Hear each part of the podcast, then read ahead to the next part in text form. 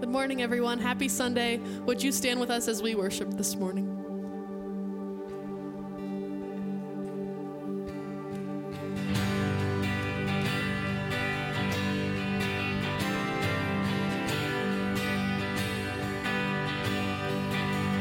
search the world.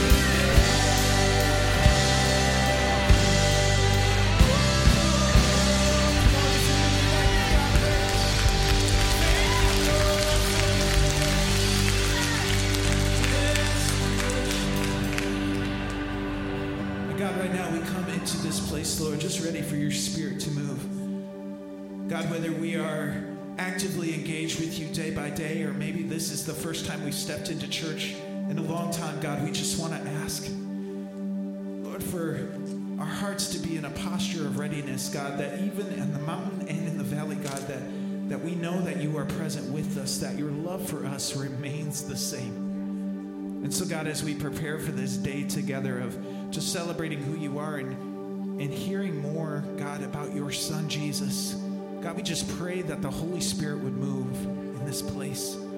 God, that you would speak to us, that we would be ready, willing, and able, God, to respond to you. We pray in the mighty name of Jesus. Let's continue worshiping.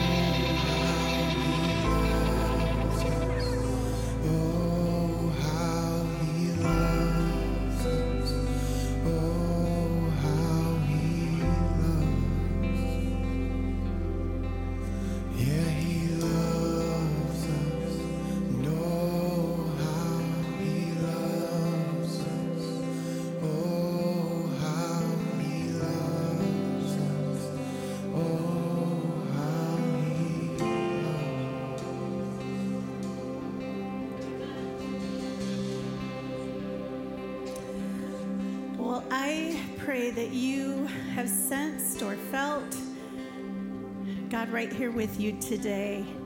And if you didn't, can I encourage you? That's okay.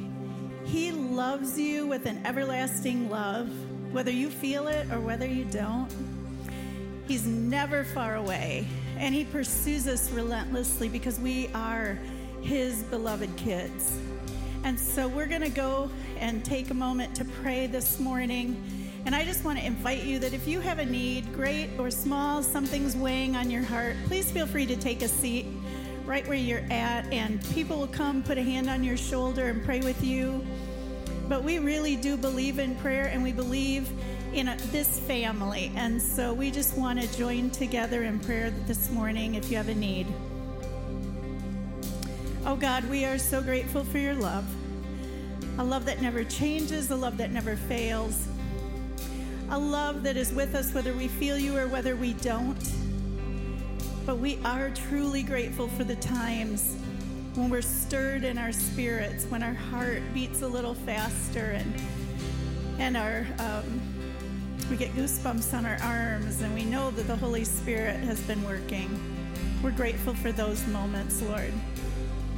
Father, this morning we just want to pray for the needs represented here. We know that you love to hear when we come to you with our needs, with our desires, that your ears are always attuned to us, and that you want to meet with us.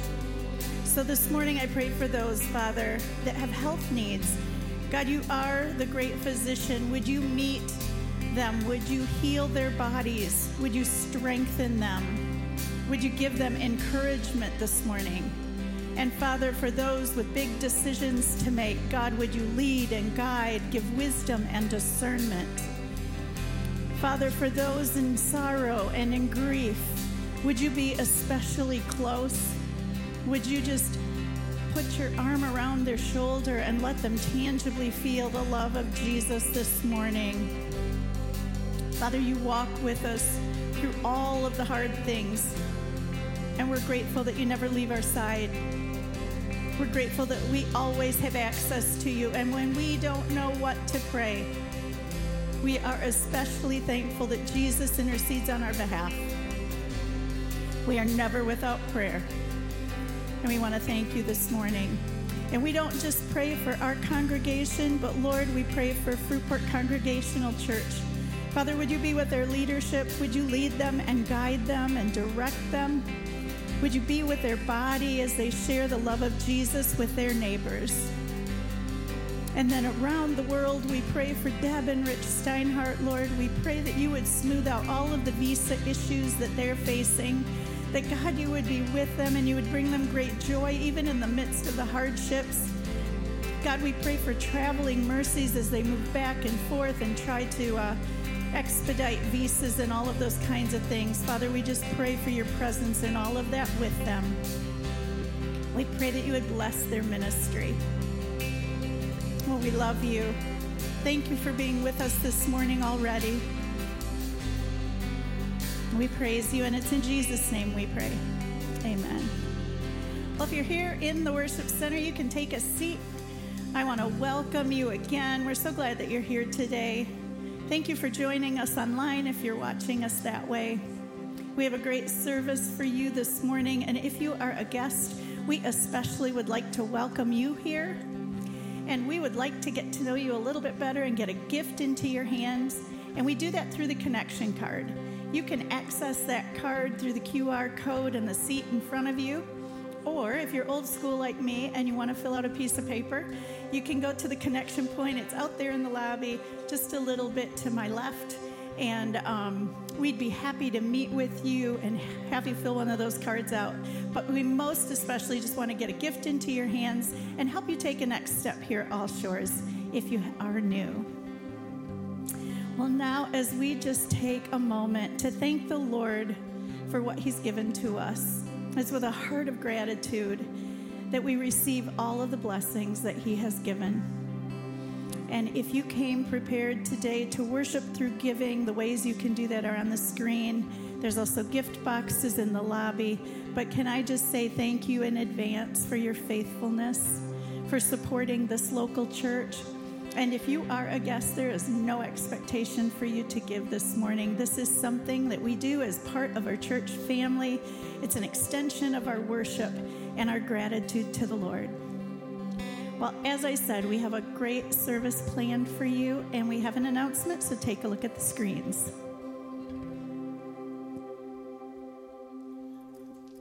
Hey, church, we are passionate about helping people take steps deeper into the life of our church. And one of the best ways that we do that is through a process called the journey.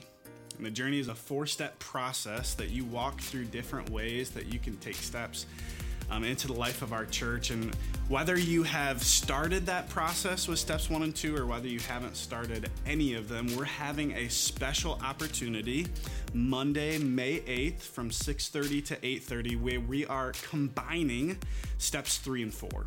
And like I said, whether you've started the journey or whether you haven't at all, we would love to invite you to join us for step 3 and 4 of the journey Monday, May 8th. And the reason those two steps are so important for the life of our church is because step 3 is all about abiding, how we personally connect with God.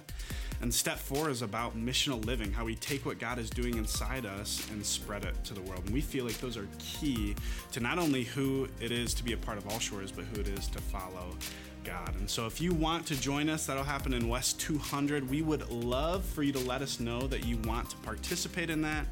All you have to do is register at allshores.org slash the journey.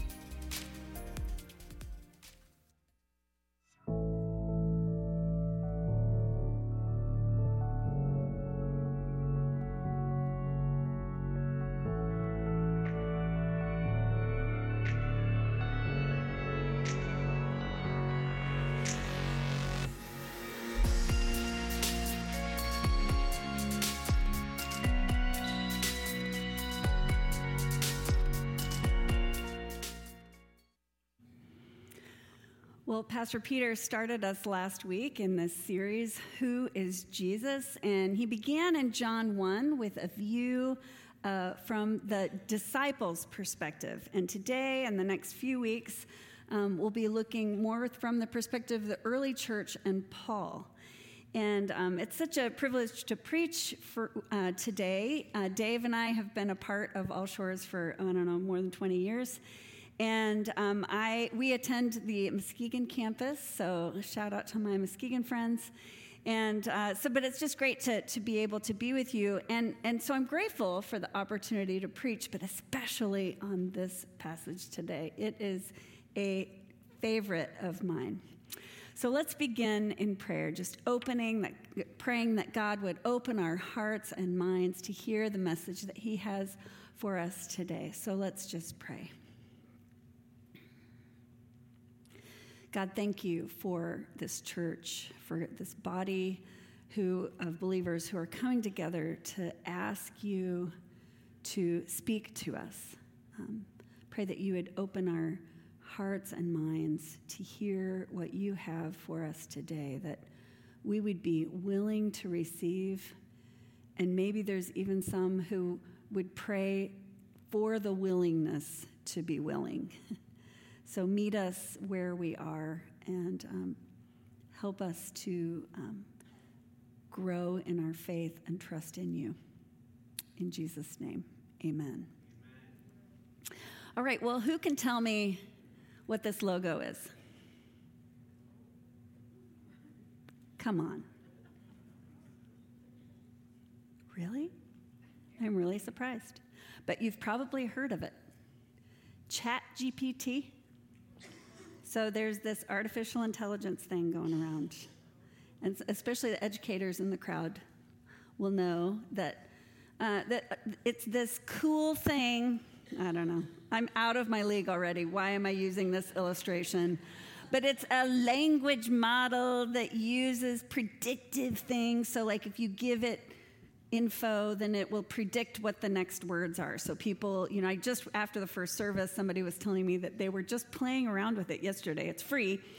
And you can like put in like I want to write a song and here's the song lyrics and then it'll make it'll like write lyrics for song or it'll you know it's it's just wild we live in a new world kind of thing all right so just so you, all you need to know is that it predicts language. So I read an article a few weeks ago that a pastor used ChatGPT to write his sermon. So, how do you think it went? So he did. He, you know, I mean, it gave some stuff. Like it, it basically, it, will go to all the data out there and like, re, it, like it, it can just phenomenal research of, at its fingertips. Oh, it's AI. I don't know. But it, it basically the sermon became just a, a list of platitudes, like if you went on Christian Pinterest and like read the top 10, you know, like the greatest hits of, you know, it, there wasn't the personal connection. Like there, it was basically just generalizations that anyone could preach anytime, at any point in history, anywhere in the world. It felt a bit empty and generic.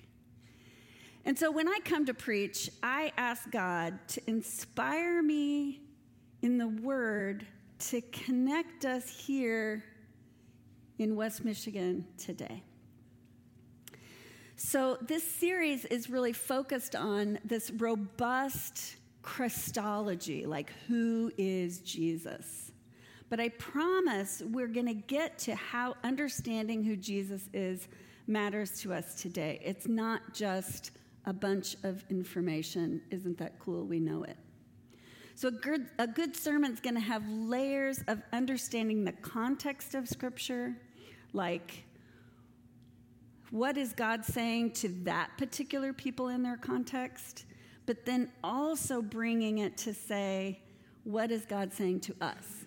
So, connecting all of that together. So, that's kind of a peek behind the curtains about how I'm trying to bring Scripture to us today. And I, I think of it because we are in such a theology heavy series really getting at you know who is jesus? Like this stuff really kind of matters that we like get the theology right but we don't just stop there then. How does that impact the way we live? So a, a sermon's different than a speech in that we get to the point of like exhortation or encouragement to say this isn't just about information but like the so what question so we will get there, but we really need to start with understanding who is Jesus, but who is Jesus to the church in Philippi? So we kind of have to get a little bit about who they are, and I promise we'll get to why it matters to us. So Philippi was the first church in Europe. That's pretty cool, isn't it? So you've probably heard of Paul. He was one of those early church leaders, missionary types who like went out and was like had this radical transformation of meeting Jesus and it changed his life and he was pumped about telling everybody about it. And he was a really good Jew who met Jesus and so he first started with like telling all the Jewish people, here's who Jesus is. We got to understand who Jesus is. But then he also started to just feel this call to people who were different from him. So he went from mainly telling Jewish congregations and Jewish groups of people to then feeling this call into what's called Gentiles in the Bible and pagans, basically people who weren't Jewish. So he goes on this big missionary journey and ends up in Europe, in northern Greece, as we call it today, the city of Philippi. So this uh, this church, this early little church, is actually kind of like a house church. So don't think building, think community of people, and it's a pretty healthy group. There's a great like joy in in Paul writing to these people that he knows and loves.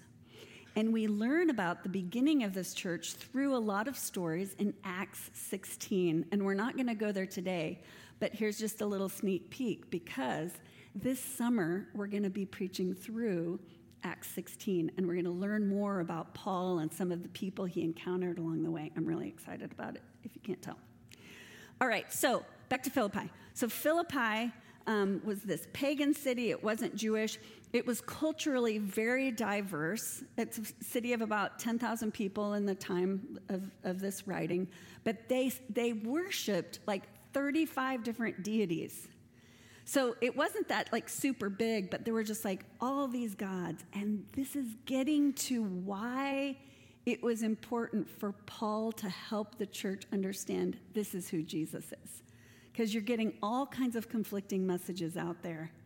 Here's who Jesus is, here's why it matters. And I also find it interesting that the big theme of the book is joy. But Paul's writing this book while he's in prison. And some of you have those stories of great trial or struggle and finding moments of joy. And I just, you know, God can do those things in the midst of great struggle. And Paul is modeling that for us here. Well, he is delighted with the church in Philippi. In fact, they have come alongside him and have sent financial support to him while he's been in prison. So this letter is is a pretty like pretty much a thank you letter to them. Um, some of the letters that Paul writes to those early churches are big corrections and like naming heresy and calling that out. make here this is a pretty tender hearted. There's a little bit of conflict internally, but over, all in all, he is fond of these people and he is really just enjoying them and saying thank you. So today we're studying in particular Philippians 2, verses 5 to 11. And I'll be reciting from the NIV. And you might notice if you open your Bible or even in your Bible app, likely these verses look different so, like different margins, they're like indented a little. And part of what's going on is that this scripture is a hymn or like poetry. So, even the, the look in the English translation is setting it off a little bit to show that, that this is something that the early church was holding to. And here is what we believe about Jesus. So, like hymns were the stained glass windows of the early church. So in Europe, in the Middle Ages, these big cathedrals had these massive stained glass windows that had pictures of Jesus' birth or of Mary or all these different important of Paul and all these church, you know, important people and even just stories through the life of Jesus um, and the Old Testament too. And and basically, they were helping people, like in think Middle Ages, like there were a lot of illiterate people and scripture wasn't like in book form that everybody had at home. So, churches with these beautiful stained glass windows were reinforcing important theological stories and concepts of Jesus' birth. It's the incarnation, you know, important things like that. They were quite literally illuminating the important stories and theology of the Bible. So, hymns, so hundreds of years before that, hymns and songs were important also for saying, This is what we believe. I'm helping to memorize these things.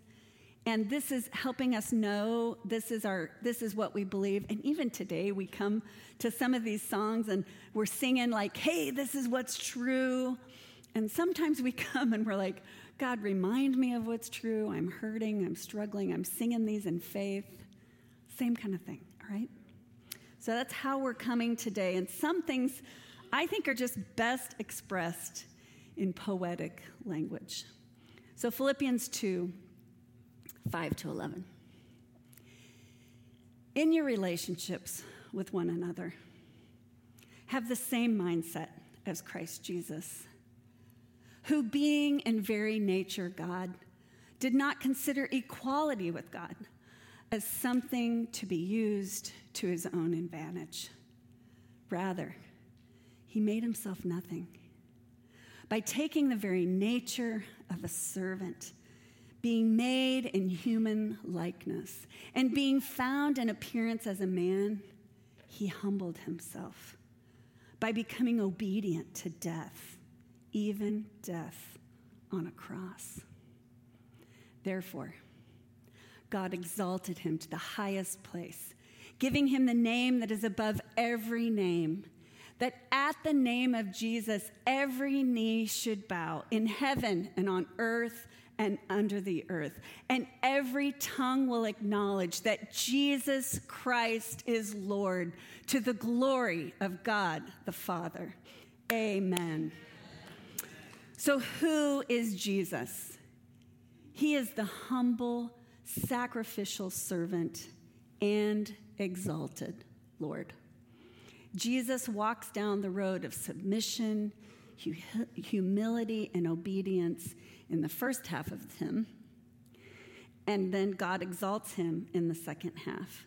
And the weight of this poem rests on the decision of the one who was all the time equal with God to become human and to travel that road of obedience to the divine saving plan. Yes, all the way to the cross. So, this first section that we'll read through um, is really describing that humiliation of Christ, this downward movement. So, let's read through this. In your relationships with one another, have the same mindset as Christ Jesus. Okay, we got that. Okay. Who, being in very nature God, did not consider equality with God as something to be used to his own advantage. Rather, he made himself nothing by taking the very nature of a servant, being made in human likeness. And being found in appearance as a man, he humbled himself by becoming obedient to death, even death on a cross. It is just this downward, downward motion that's describing the humiliation of Christ. You see, in Philippi, they were a Roman colony. So I said it was in northern Greece, which is not Italy. It's not now and it wasn't then, but it was a Roman colony, and they were kind of proud of that. Like, Rome, they were under the jurisdiction of Rome, but they got some good like tax breaks and stuff like that. But the, the ruler of all is Caesar. And Caesar is the one who is commanding everything. And Caesar ruled with power. And the deities they all worshiped ruled with power. Power was actually to be used to your own advantage and self promotion. And no one would have expected anything else. And once again, we see Jesus' upside down economy. Humility is the way, not power. God in Jesus pursued humble service because he was equal with God. Exaltation comes through service, humility, and love. And I need to make a little theology note here. This phrase, translated in verse 6 in the NIV as used to his own advantage, is also translated to exploit or to be grasped or to cling to. It's getting at this concept that Jesus didn't hold on to power. It is not saying that Jesus wasn't God. so Jesus remained divine, but he did not enact that power and in this humiliation. This is God doing what only God can do. Jesus never stopped being God. He didn't empty himself of his godness. Jesus was fully God and entitled to all of those privileges, but he also expressed his deity in humiliation and obedience of the lowliest type. Humility was regarded in the ancient world as weakness. People prized honor and fame, but Jesus modeled that the way up is down. Jesus didn't just become a servant, he was obedient to death on a cross. And crucifixion was the cruelest form of official execution in the Roman Empire. And while a Roman citizen could be crucified, it was commonly reserved for the lower classes, especially slaves. So Jesus selflessly denied his rights. By step one, he made himself nothing. He emptied himself by becoming a human being, the incarnation itself, and becoming a servant. And two, he humbled himself by becoming obedient to the point of suffering a slave's death. Whew. Okay, so there's Jesus, okay? But here is also who Jesus is. We're going to work our way up. Look what God's going to do. Therefore, God exalted him. So I got to make a big jump there, okay? That's not just a little, but God exalted him to the highest place, gave him the name that is above every name, that at the name of Jesus, every knee should bow in heaven, on earth, and under the earth, and every tongue acknowledge that Jesus Christ is Lord to the glory of God the Father. I mean, it is just this upward exaltation of Christ. So, only God receives glory. God the Father shares his glory with his Son. And it's not that Jesus was humble and then he was exalted. These coexist in who Jesus is. His humiliation and exaltation coexist. It's kind of like when Paul is writing from prison and saying, Wow, joy, there's joy in God. It's these these seemingly contradictory things are, are at the same time. His exaltation will be the ultimate completion of the universe. Everyone will acknowledge that Jesus Christ is Lord, and all for the glory of God. Everything will be made whole and new. There will be reconciliation and restoration and abundance. This will be what will happen. And we are invited to join that journey along the way, modeling and being empowered by Jesus the humiliation and the exaltation. We will be there. Okay, so I'm all emotional now, and some of you might be like, huh? Remind me why I should care about this? Why does it matter? that Jesus was the humble sacrificial servant and exalted Lord. And the point of this message is not to just give you some Christological data that you can spit out like ChatGPT. Pastor Peter reminds us every time he preaches that sermons are not for the purpose of information or persuasion, but rather for revelation and transformation. So I think I kind of skipped over it a little earlier, but I think we need to go back to verse 5. In your relationships with one another, have the same mindset as Christ Jesus. So, verse 5, the second half is this unity with Christ. We're having the same mindset. We're going to think like Jesus. We're going to think like him about who he is and about who we are. It's not that we just follow his example, it's that we're empowered to think and live like him. But this first part, these relationships, is kind of a bridge back to the first four verses of chapter 2. And I want to highlight Philippians 2 2 because it really describes this one another thing, and it's Dave's and my wedding verse, which is a really good one if you're thinking about getting married, or if you even want to just think about it in the context of your marriage. It's really not for a marriage thing, it's really for all believers. But it's kind of cute, right? Okay. Philippians 2 2. Then make my joy complete by being like minded, having the same love, being one in spirit and in one mind. I mean, unity, unity, unity, love, love, love.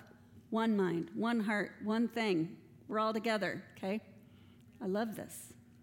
Well, before our wedding, Dave and I had Philippians 2 2 engraved on the inside of our wedding rings. But Philippians is kind of a long word. So the engraver did Phil 2 2. Cute. Well, after we got married, my wedding ring engagement ring kept moving around and it was really bugging me, so I got them soldered together. And they soldered over 2 2. So then my ring said Phil. For decades. And so I always thought that was really funny. Mommy, who's Phil? No, that never happened. But it's true that my ring said Phil for a really long time. Well, finally, Uh, Dave lost his wedding ring. He got a new one, and I was like, okay, let's get these re-engraved. So now you'd have to like get a mi- uh, uh, what am I trying to say? What's that thing? Anyway, you'd have to like really look close, and it, but it does say actually the whole thing, Philippians two two. It's it's micro tiny. Um, okay, like-mindedness is the point. All right, this same love, same spirit, same purpose is why being a part of a Christian church, Christian community, mm, small group, it's really important. This is where we practice this living out. You know, groups are really in a, a great place for us to practice this with other people, where we care and we learn and we grow and we, we experience this uh, mutuality of encouraging each other in our faith, in our dailiness, in our lives. This is where we practice the call to unity with others. Well, here's our example Jesus, the humble, sacrificial servant. All right, let's do a little imagination. Imagine you've walked into a dinner party and it's like a giant table. Let's say there's like 30, pe- 30 chairs around this table, and you're ushered to your seat. And you're like, ooh, this, this is fun. You know, I got invited. This is so great. And you're looking around. Oh my goodness, there's Bryan Stevenson, author of Just Mercy. Like, what? That guy's, what? No way. Dave, look, there's Taylor Swift. He's, he's a Swifty. And so that's cool. Look, these are. Oh my goodness, right across from me is Yo Yo Ma. Now, I almost didn't recognize him because he didn't have his cello, but what? Look at this. What? And then the host says, I welcome all of you. He says a prayer. And then he says, The most important person at the table is the one next to you. So instead of me trying to vie for Yo Yo Ma's attention, I, I focus on the person next to me. And instead of Taylor Swift thinking she's the greatest, she's focusing on the person next to her. It's a pretty great perspective change here. And what if we would come to church and we would feel that way toward the person sitting next to you? And maybe even the people across the aisle from you. And what if that would really, I mean, I really think that could transform who we are. And what if we enter our work and our school and our community and our neighborhoods really seeing them as important people that we that we look oh look, I get to connect with you. You're the most important person on the street. We're called to a life of humility and obedience. And I, I, think it's important for us to consider how we not just chat GPT our faith, where we like slap on acts of service or we, you know, virtue signal that we're good Christians, that we just kind of do the thing or we do the program at church or we, I do the thing. How do we have it be transformational? And Jesus models this for us by taking the very nature of a servant. And I think sometimes it can be helpful to say, let's imagine Jesus in our context. Like, who are the people that Jesus would hang out with? And who would he challenge? Whose tables is he flipping over? I'm pretty sure Jesus is heading to the margins of society and that he's inviting us to join him there. Theologians call this the quartet of the vulnerable widows, orphans, immigrants, and the poor. We say it again widows, orphans, immigrants, and the poor. These are all throughout Scripture, Old Testament and New. These are important people. These are the people next to Jesus. You'll hear God's compassion for these people in the Old Testament and the New. And our church has been sponsoring a refugee family from Syria and helping them to resettle in our community. And um, there was a their their parents were already living here in West Michigan, so it was such a joy to see these family members uh, reunite.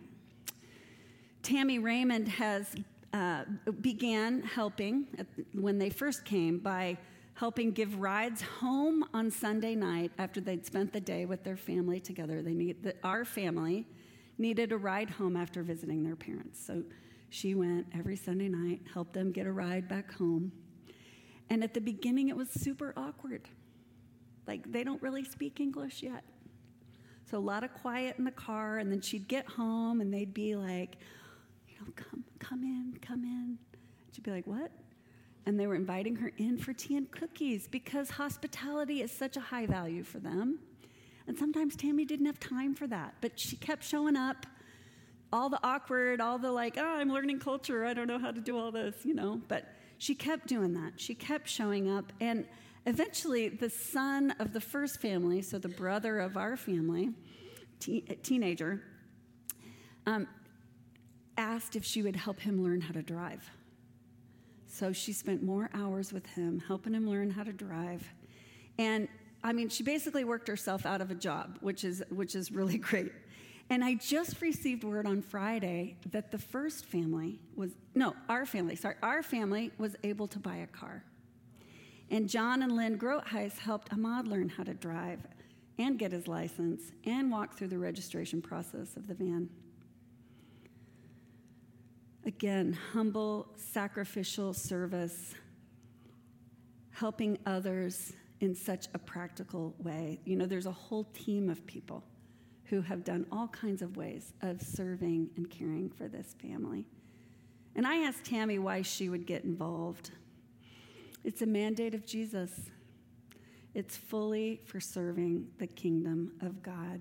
And just like we talked about Jesus' movement down, Tammy didn't talk about gaining something from serving each week. She didn't do it for the tea and cookies. It was just a humble, sacrificial act of service. And when someone's humble, they're focused on God and others, not themselves. And they have no need to be recognized or approved. And even though I got permission, I am sure Tammy and John and Lynn are horrified that I'm telling their story and using their names. A humble person's goal is to elevate, elevate God and encourage others. Well, last week I sat at a table with a dozen colleagues from Global Partners discussing how to mobilize Gen Z for missions. In a future of missions study, data revealed that Christian parents' goals for their children's futures were indistinguishable from non Christian parents. The top concerns regarding any involvement for their children in missions were career success and physical safety. We're seeing that parental hesitation and discouragement can be a real barrier to young adults pursuing sharing their faith in another cultural context. Are we letting success and safety prevent living out a calling to go that some might have? I mean, we are all called to live this life of humble, sacrificial service like Jesus. And some are called to share their faith in different cultures. You see, every knee will bow, not just clean ones, and every tongue will acknowledge not just the ones who speak English. Every hand learning to steer a car, every mind, every brain, every heart will acknowledge that Jesus Christ is Lord.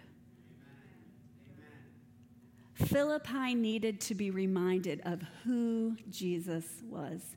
They were surrounded by secular thought and multiple deities. God isn't real. God, choose your own God. You know, there were conflicting messages, and all that really mattered was power. But Jesus turned all of that upside down. He called them to care for each other and serve their community.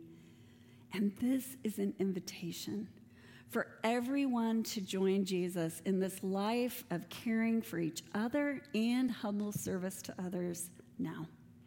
We don't get saved and just wait for heaven. We're in that dash time between birth and death. We follow Jesus, the way of the humble sacrificial servant. We listen and obey the Father, just like Jesus. He directs us to the margins, not power. And the paradox is that's where we find real joy. So let's not stop at getting our theology right, as important as that is.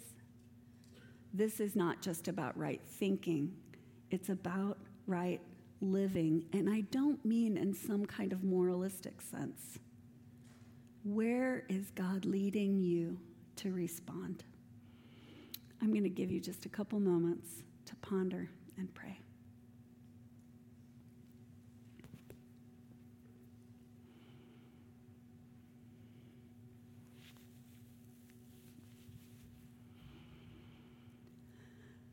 God, we invite you to move in us, change us, shape us, prompt us to action. Help us to live with a kingdom imagination where we lift up the people in our lives sitting right next to us. And for some who are far away. Amen.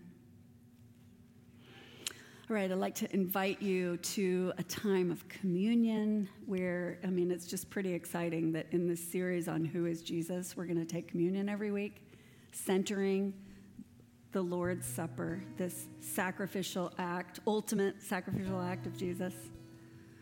So join us in a time of communion. Everyone's welcome. Um, you don't have to be a member here, but we ask that it be an important part of your faith journey. So you can stand, get your elements in your hand, and join us in worship. Please stand.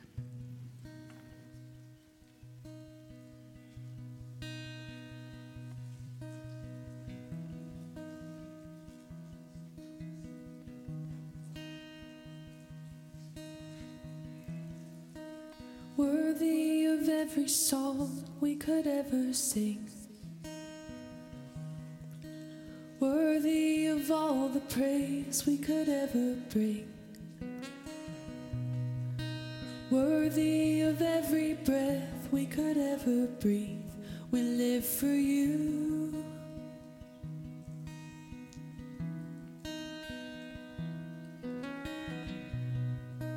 Jesus, the name above every other name. Jesus, the only one who could ever save.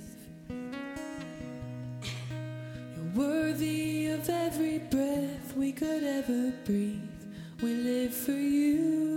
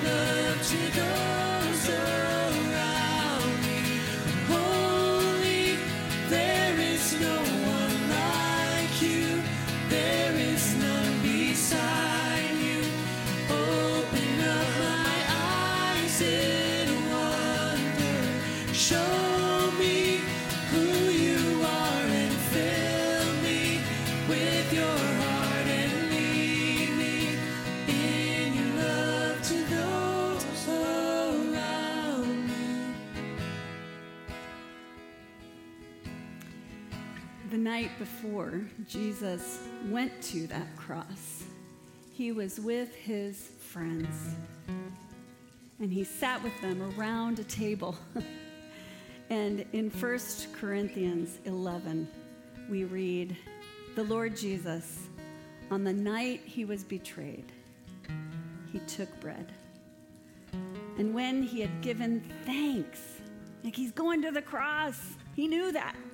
He gave thanks. He broke the bread and said, This is my body, which is for you. Do this in remembrance of me. You can take the wafer.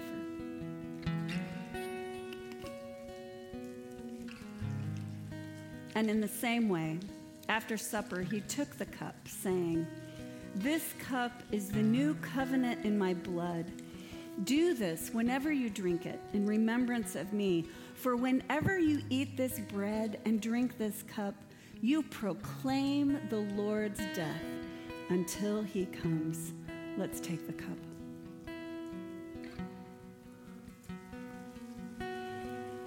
Jesus, humble sacrificial servant, we praise you. We remember what you did, and we welcome your transforming spirit into our lives to continue to live that out in our lives today, here in West Michigan. We are connected. Thank you, God, by your spirit. Let's continue to sing.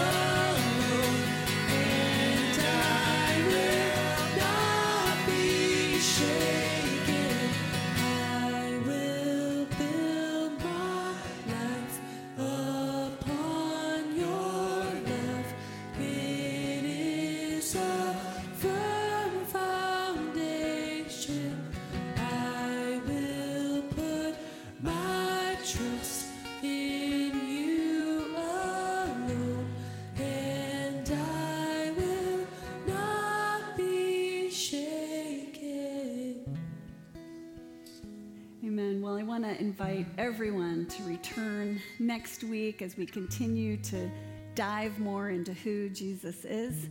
Uh, in the lobby, as you go, you're going to be given a bag to help restock our food pantry. What a perfect way for us to serve our community. All right, you can put out your hands to receive today's benediction.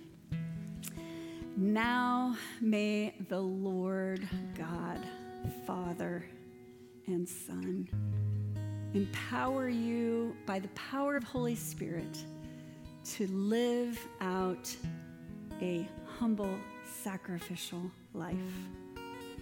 Amen. You're dismissed.